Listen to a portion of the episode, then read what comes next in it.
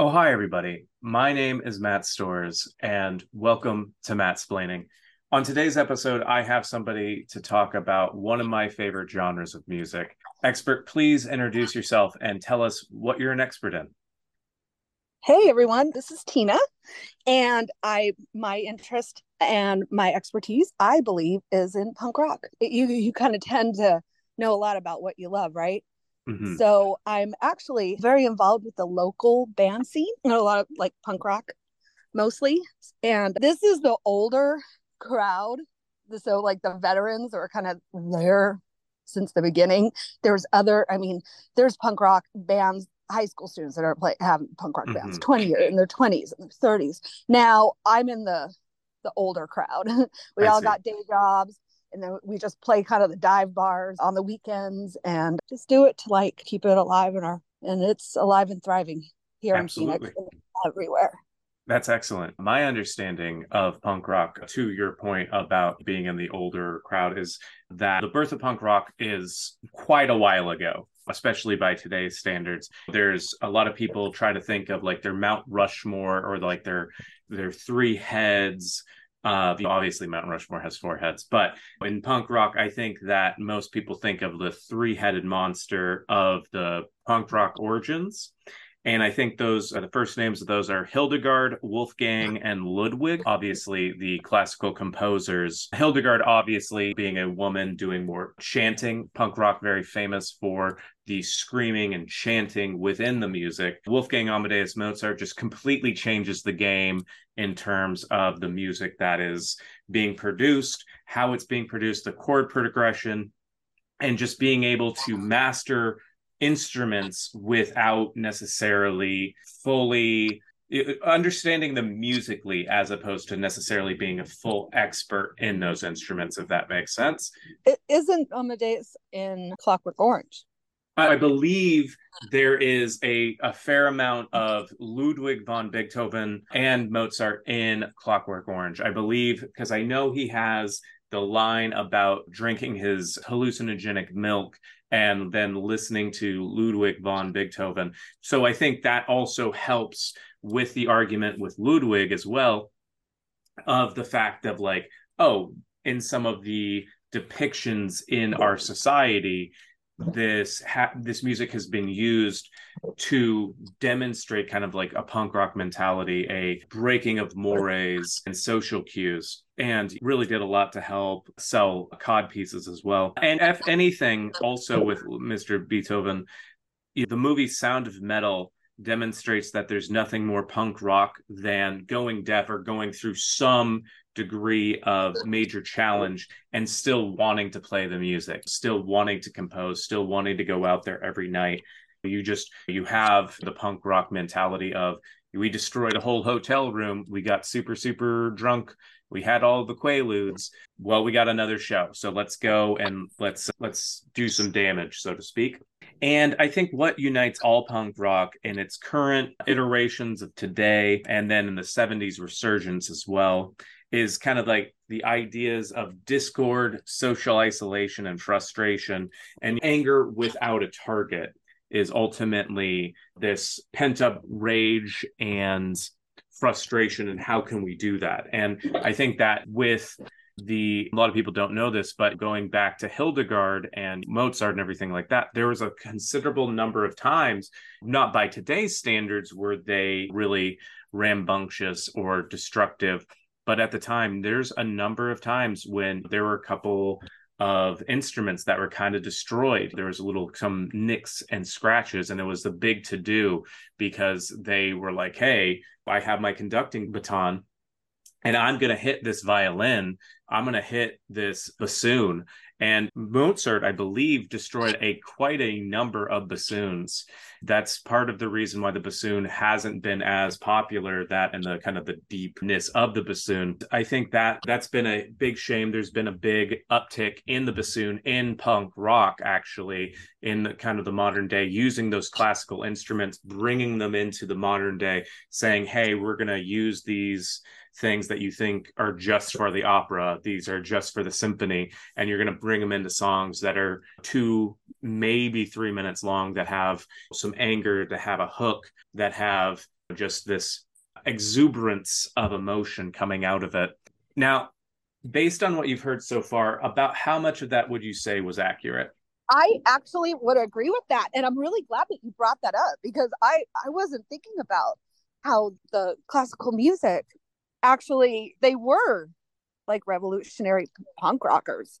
That's true. And I'm actually going to have to add up more and add some Mozart to my punk Spotify channel. I appreciate you bringing that up. And then and it just makes me think even even further back to like Adam and Eve. They were, if you think about it, they were the first punk rockers, it, even if they're not, didn't really exist outside of like a book that was written.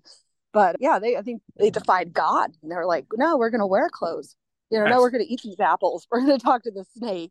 You can't tell us what to do. Yeah, you've isolated us completely. We're going to we're going to get out of this garden. We're going to cause some havoc for millennia. I think that there's a strong argument, just that mentality of revolt and challenging authority. Absolutely. Yeah. I never thought of that before. They paved the way, even if they're just a story in the Bible. When did you first get into punk rock music? Well, when I was trying to escape my mother's religion. I see. I was sixteen and I started smoking. So they, they like kicked me out of the Jehovah's Witness, kicked no, me out. Okay. So I'm at the smoker's wall and I meet all the punk rockers. And at that time I was listening to the Smiths and Depeche Mode and New Order, Madonna, Cyndi Lauper. And when I met them, I started hearing my first like J F A and Social Distortion and Seven Seconds and oh, my favorite Fear, and it mm-hmm. just like was love at first note, and I was just in it. It just gave me a platform for all my angst and my rebellion, and it made me feel like I'm not alone, and I have all these people in this community. Right. I think that makes a lot of sense. I mean, punk rock, like just the the connection of music really brings people together in a lot of ways. And like finding somebody where it's like, oh, you also listen to this music? That's amazing. It immediately forms a bond. It really does. Even, even I mean, at this age, I'm fifty, and a lot, a lot of the people in, in my scene are even older. Mm-hmm. They're sixties, seventies. We have some that are in their forties, but we're like older crowd. And it, I, so I think that's even further far in between when you meet people that are like into the same music as you are. And music really is the thing that sets the tone for like, oh yeah, hey, you're in my, my uh, clan, you're in my uh, brood. Absolutely. And I mean, there's, there's this whole sort of dynamic. There's this idea that I've kind of encountered of, if people have that similar taste, your willingness to overlook some of their scruples and some of their negative, you become a little bit more lenient to like, I don't really like that guy as much, like personally, but he does like the Smiths, but he can, he can hang around. I'm not going to hang out with him outside of this. I'm not going to go to the water park with him, but oh, if he's at the show, I'll have polite conversation with him, that sort of thing. Exactly. And and also being in punk, like you, you can like punk music, but I also like funk. Right. I love funk, and I love uh, I love pop songs like Madonna, and oh, what's her name? Oh no, I probably shouldn't talk about that. People will go boo, but uh, it's okay. I, I, you can be be classical. Who you want to be. Yeah. I love big band, and it doesn't matter because they're like, you're you're you're easily accepted. Mm-hmm. Absolutely. With regard to punk's origins, what's your interpretation of how punk rock kind of got started, like in the kind of the modern modern iterations of it? Well, it originated out of punk. Actually, it was these sixties garage bands. I see. Were called punk, but they just like were getting together, jamming. They didn't really, they weren't exactly talented musicians. They just did their thing in a garage, and and then in the mid seventies. There was, out of Detroit, the Stooges and M C five, mm-hmm. and they came out. And then New York, we had the Ramones, mm-hmm. and Blondie, Talking Heads, um, New York Dolls, Television.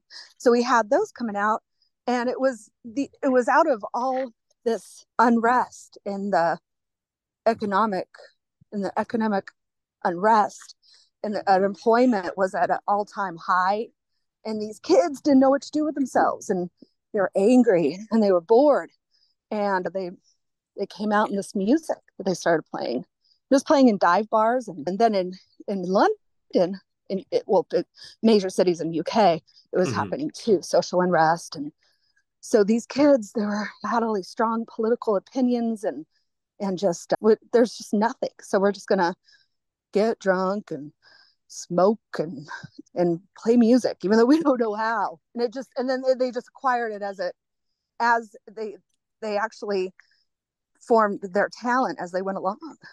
And mm-hmm. now there is such beautiful songwriting in in punk songs. It's like even Sex Pistols has some beautifully written songs, even though they didn't know what the F they were doing. Right. And then it became a fashion, and it just spread throughout the world, and it's it's just been going on ever since. I mean, even here in Phoenix, mm-hmm. there was in the in like seventy since seventy-six, there's been a punk rock scene. Oh wow! And there it started with J F A, mm-hmm. who came out of here. Then there was Mighty Sphincter, City Girls. And that was all in the like like mid seventies or late seventies, mm-hmm. and J F A and Mighty Sphincter still play That's... to this day. That's great.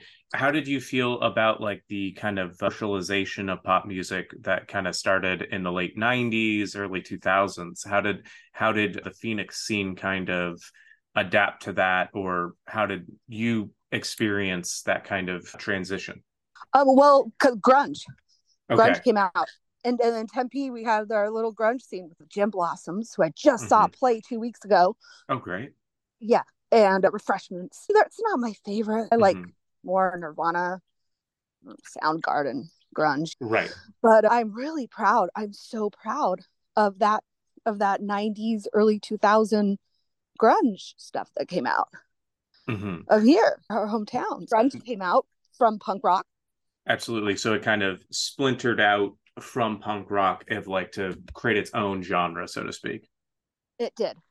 Very cool. How did you react when stuff started getting a little bit more commercialized? I know like the uh, the punk aesthetic started getting sold to people. Did that create any like frustration or concern when, when you started seeing people that you weren't seeing at shows kind of adopt buying the t-shirts and not knowing who the band was and stuff like that? Oh, actually, I kind of in the nineties, mm-hmm. I kind of took a break. I mean, for punk being my main music source, and sort of became a raver. Mm-hmm. I moved to London, and okay. I was just like going to raves. So I, I kind of wasn't around for that. I see. I mean, I would, and then when I came back Phoenix, I would I would go see bands like the Pixies or the White Stripes, mm-hmm. bands like that. And I've never been one to buy a t-shirt, but I never judge anyone who does. Okay, so that's good at least. Yeah, I mean, I always I've talked to people that like try to kind of gatekeep enjoyment. And it's always refreshing to hear people be like, oh, no, if people enjoy it, they enjoy it. And don't buy the t-shirt. You want to wear the t-shirt, you can go ahead. And that's that's always refreshing to hear. This has been very informing. If people wanted to learn more about you or wanted to learn more about punk rock, where would you recommend that they look? Oh, okay. Well, if you have Spotify, I started a, a channel and called Punk Rock Spectrum. So that's okay. all you have to type in. And that's my playlist. And I, it's about three hours long, and it's songs, it's songs that inspired punk rock to songs that songs and bands that punk rock inspired. And I'm going to go in and I'm going to add some classicals, Mozart. Oh, I love that. That's that great. Is, absolutely. And who did you say? Hildegard? Uh, Hildegard von Bingen, I believe, or Bingen. Oh, I'll have to listen to that because I haven't heard it before. Mm-hmm. I've heard of the name, but yeah, so I might have to add some of that too. So there's a lot of reggae too on there because reggae inspired in, inspired the U K sound. I see. Beginning U K sound. So also, if you want to go on my band page on mm-hmm. Facebook, it's called What Band Are You Listening To? Mm-hmm. And that's where I promote all the upcoming shows. Fantastic. Tina, this has been so informative and such a delight. I really appreciate you talking to me today. Oh, I appreciate talking to you too. Excellent. My name is Matt Stores, and this has been Matt's Blaining.